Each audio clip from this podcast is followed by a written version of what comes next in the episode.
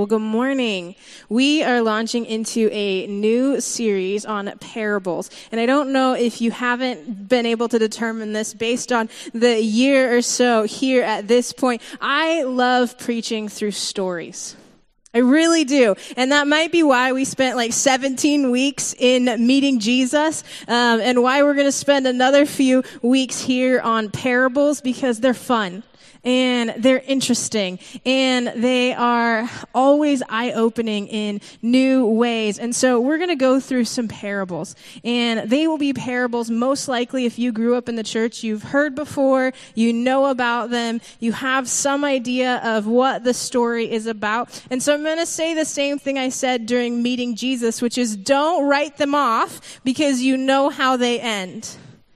So make sure you are paying attention because what I know about my own walk with Jesus is that uh, as my life changes and as I grow and as my thinking um, has its own way that it ebbs and flows, the Bible meets that with new information every time that we somehow missed in other seasons of life. So don't uh, take this as a series because you know the stories as the series where you get your Sunday morning nap. Now, if you really do need a nap, please take one. We do believe that rest is a good thing. But don't take a nap just because you've heard the sermons before.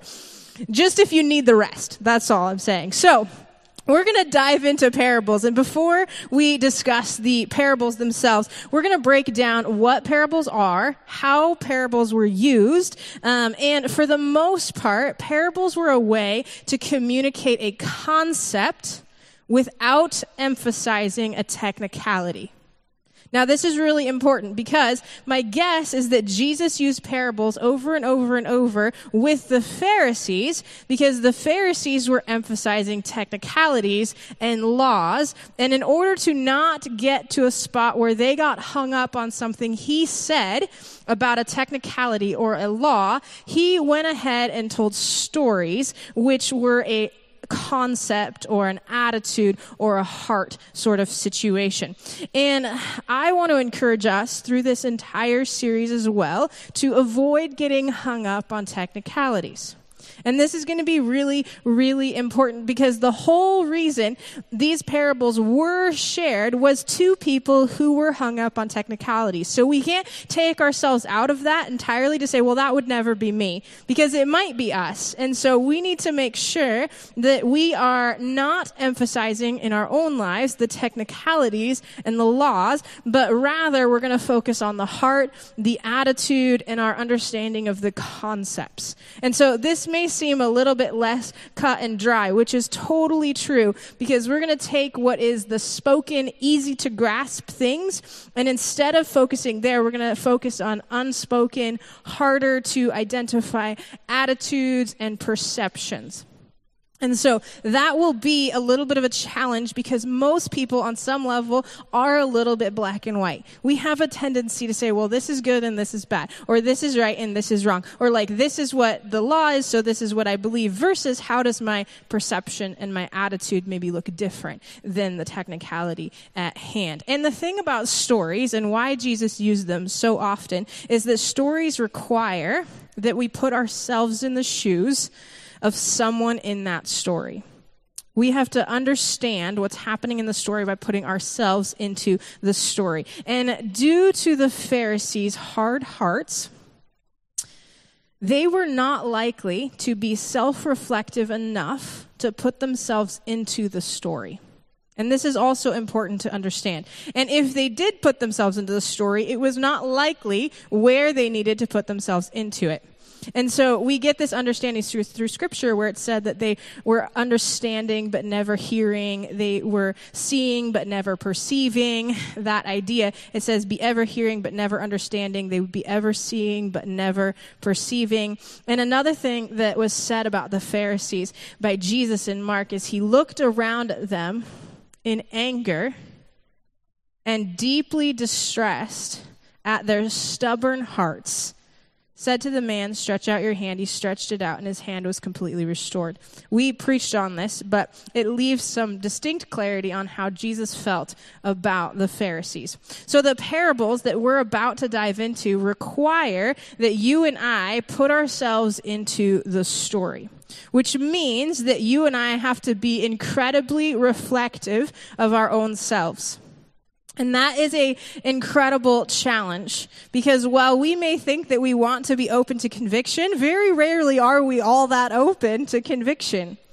And we need to be able through this series to allow the Holy Spirit to speak into the areas where we may be wrong about what we think and believe.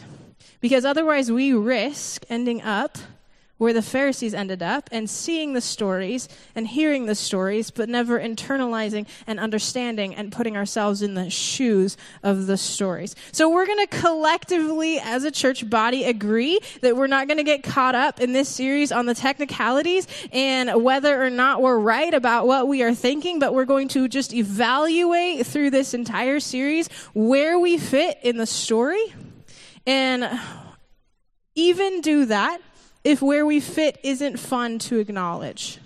So, it sounds easy, uh, but on some level, what we know about the Pharisees is that it wasn't easy for them, uh, and it may not be easy for us. And although their teacher was Jesus and he told stories perfectly and for perfect and wonderful intentions, they did get missed often. And so, this is sort of our warn- warning as a church body to pay attention to the stories we're going to dive into in a sort of different lens.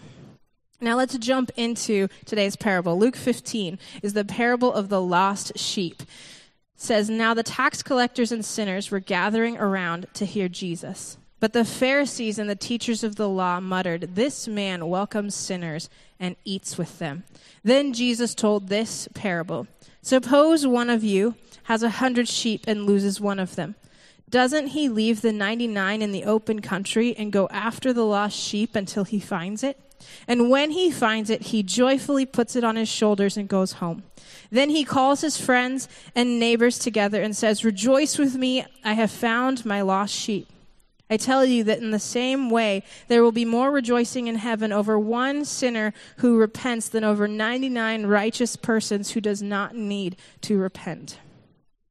And to preface today's parable a little bit, let's talk about again why Jesus is telling it. The first three parables in this series, the lost sheep, the lost coin, and the lost son, are stories told one after another to the Pharisees. And Jesus was basically explaining through this whole process why he was not just willing personally, but encouraging us to eat with sinners.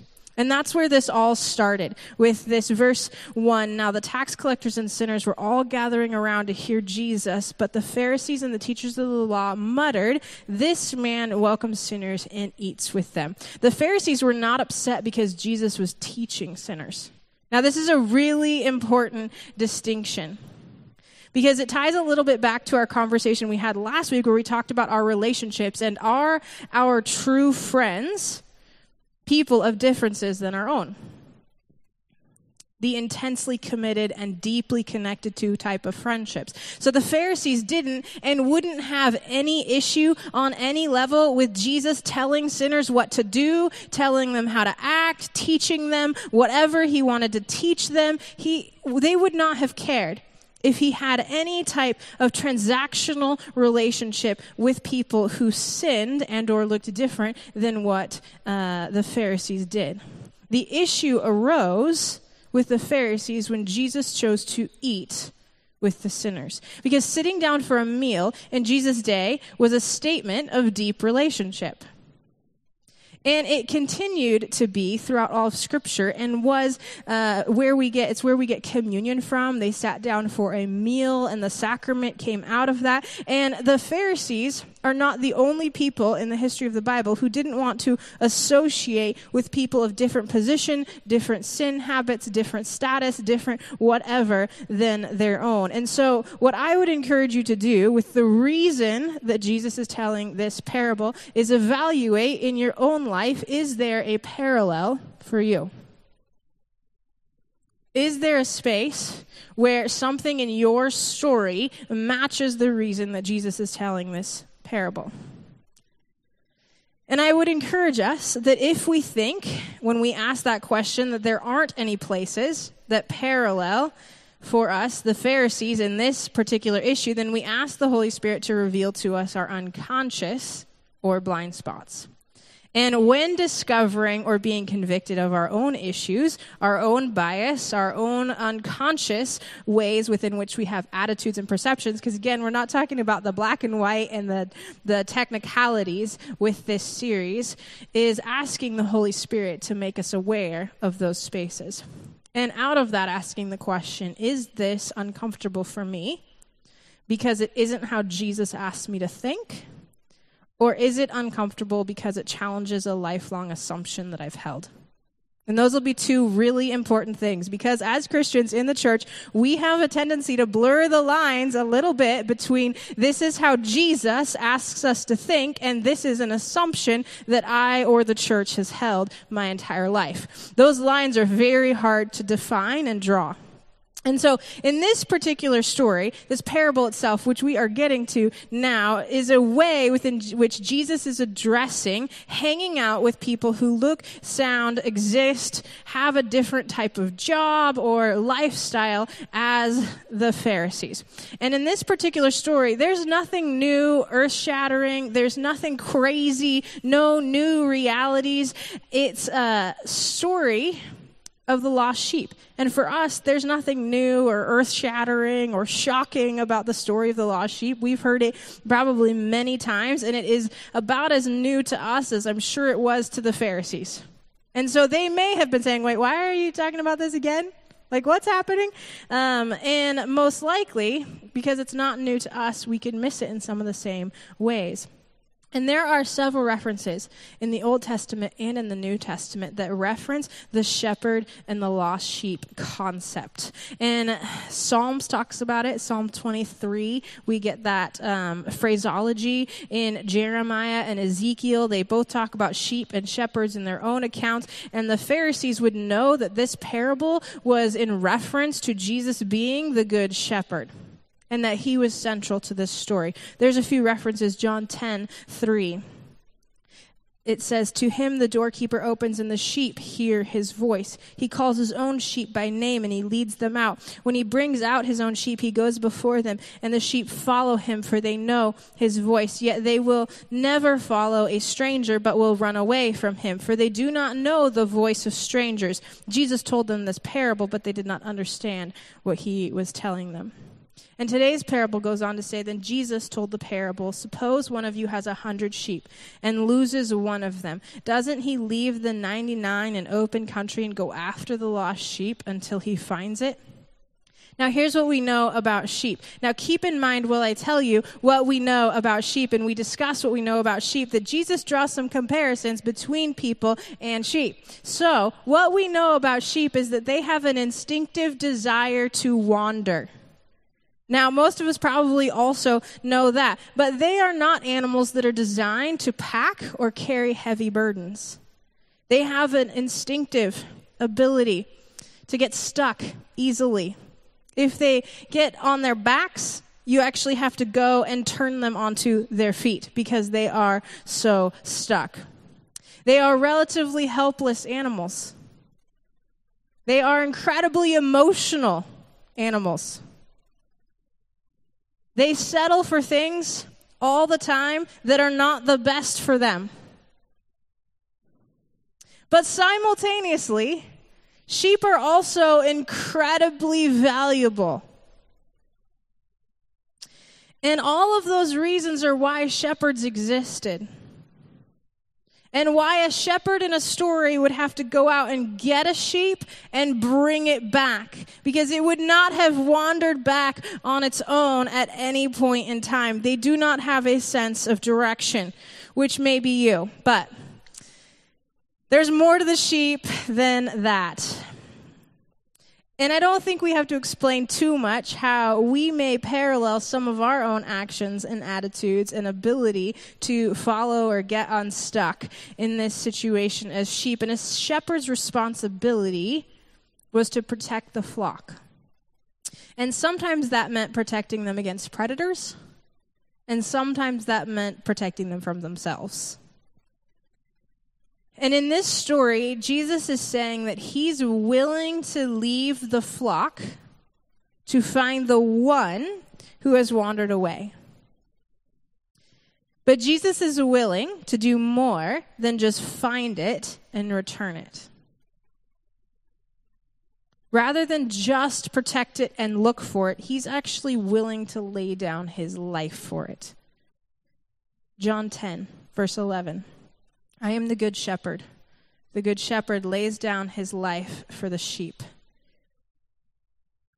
The hired hand is not the shepherd and does not own the sheep. So when he sees the wolf coming, he abandons the sheep and runs away. Then the wolf attacks the flock and scatters it. The man runs away because he's a hired hand and cares nothing for the sheep. I am the good shepherd. I know my sheep, and my sheep know me. Just as the Father knows me, and I know the Father, and I lay my life down for the sheep. I have other sheep that are not of this sheep pen. I must bring them also. They too will listen to my voice, and there shall be one flock and one shepherd. The reason my Father loves me is that I lay down my life only to take it up again. No one takes it from me, but I lay it down of my own accord. I have authority to lay it down and authority to take it up again. This command I received from my Father. The parable we're reading today goes on to say, And when he finds it, talking about the sheep, he joyfully puts it on his shoulders and goes home. Then he calls his friends and neighbors together and says, Rejoice with me, I have found my lost sheep. I tell you that in the same way there will be more rejoicing in heaven over one sinner who repents than over 99 righteous persons who do not need repentance. So there's a couple of simple observations. Most of this morning, the parable, the Pharisees, the reason we're telling the Pharisees are all just sort of observations as we walk through Scripture.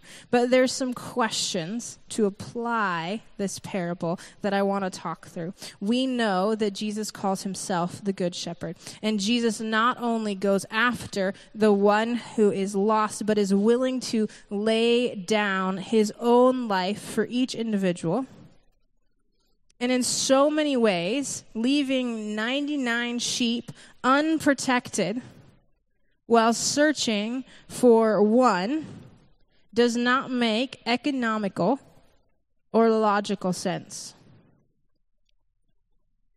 But it does make spiritual sense. And this is a really important distinction to make. Because there is a proverb in the Bible that says there's a way that seems right to man, but it leads to death. Which means that one of our questions this morning is do we confuse what makes sense to us, economical or logical sense to us, with what is right? Because if we take the story of the 99 and we put ourselves in the shoes of the 99, they had to be uncomfortable for the sake of reaching the one who had left. So, do we confuse what makes sense logically or economically with what is right? Are we willing to sacrifice any of our own comforts for the sake of the lost? The second observation here that we didn't really talk about is that there was a celebration. There's a celebration that followed the return of the lost sheep. And that celebration was a big deal because it wasn't just a celebration in the moment. Like it wasn't just that the shepherd came back and it was like, yay, here we are. It's that the heavens were rejoicing. And I am sure you have some parallel in your own story where you've celebrated something with one person or you've celebrated something with a bunch of people or like you have a birthday party with your family and then you celebrate a 60th anniversary and tons of people come or like there are multiple different ways within which we all celebrate and the way that we share in celebrations. And this was not a like shoot a text out and be like, hey, I got that job. It was like the heavens are rejoicing. And that's really, really, really important. Because what it says is that when we are willing to, in any part of this story, sacrifice our comforts, do the evangelizing, and or put ourselves in the shoes of the Pharisees to say, you know what, I might have a perception, an attitude, or a bias that is causing a problem, is that this is not just about us. This is not just one moment between you and me. This is not just one moment at Cooks Hill. This is a moment that is celebrated in heaven. And it's so much bigger than a uh, momentary celebration that happens on this end. And so there's a celebration when he comes back, not just there in that moment, but the heavens are rejoicing over one sinner who repents. The entire heavens, the neighbors, the friends, the families. And the celebration over people who repent is not common in our story today. It's really not. I mean, I don't know if you can even remember one or two times where people have actually celebrated repentance it's hard to find those memories where we're like, wait, when have we celebrated repentance? When have we rejoiced together? When have we called our neighbors to tell them about repentance? That doesn't happen very often. Most likely they'd be like, what? Huh? And then they'd be like, ooh, tell me more about that, because that sounds like something to be excited about. So there is more rejoicing in heaven, compounded with the rejoicing of what is happening here. But here's the thing the temptation in this story of rejoicing in heaven over one sinner who is lost, the temptation is to say, I will celebrate when you evangelize.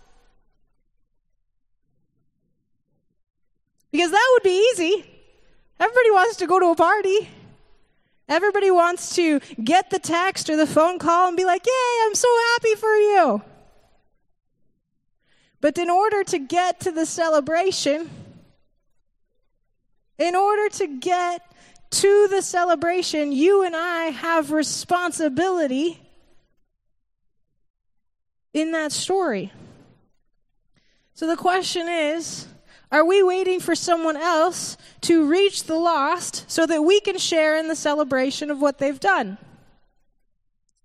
The answer is you should be, yes, but also you should be working to reach the lost for Jesus.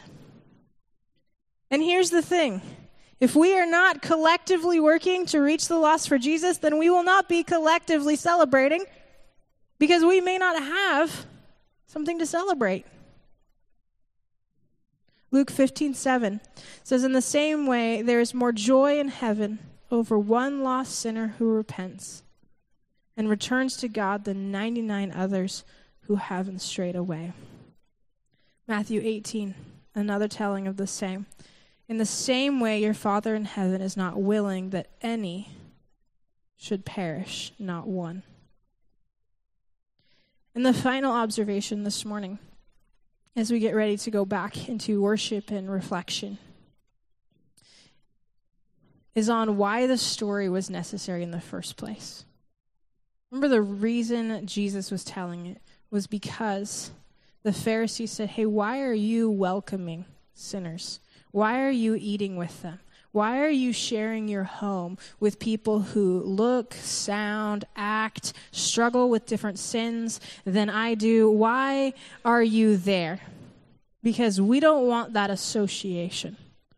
Now, it is unlikely that any of us openly say, we don't want this association. Right? That's not a common phrase. We don't often hear people say, well, I wouldn't associate with someone who does that. But let me ask it this way. Well, you might not come out and say, I'm not going to have dinner with people like that. You may have placed in your own mind a hierarchy of whose sins are worse than yours. And is that different? Because we have a tendency as humans to take our own sins and make sure that we minimize them enough that someone else has a worse sin. There's probably nobody in this room, myself included, that if you came up to us would say, Oh, I definitely struggle with the worst sin. No way. We're going to say, Well, it's not as bad as that. It's not as bad as that. Well, at least I don't murder. As a pastor, I have heard that a few times, so it's not a totally unrealistic phrase. So, while we may not say, like, I'm not going to eat with this person, or I'm not going to share my home with this person, or I don't associate with these types of people, we may, in our own, again, we're not talking about the laws and the technicalities, we're talking about the perceptions and the concepts here. We may have in our own hearts and minds a hierarchy of what makes other people's sins worse than ours. So, question number three, and our final question this morning, is Are we inviting the Holy Spirit to make us aware of our unconscious bias, prejudice, or spiritual pride? Because the thing about all of those things, unconscious, pride, is that they are things that blind us to our own selves. And without the conviction of the Holy Spirit, we may never come across them. We may never step into those spaces because they are the opposite of what would allow us to be effectively self reflective. Pride does not allow us to see our own hearts for what, are, what they are and for what they struggle with. Unconscious means we don't even know about it. So naturally, those are spaces where we need the conviction of the Holy Spirit. And here's the reality. In order to receive the conviction of the Holy Spirit, we need to be paying attention. We need to be inviting it. We need to be asking for it. We need to be looking for it. We need to be in a place where we are willing to be convicted by the Holy Spirit which means that lifelong assumptions we may have held or been taught may be challenged, but that we are willing to walk through them, asking the question is it uncomfortable because it's a lifelong assumption that I've held, or is it uncomfortable because it's something Jesus didn't ask me to think?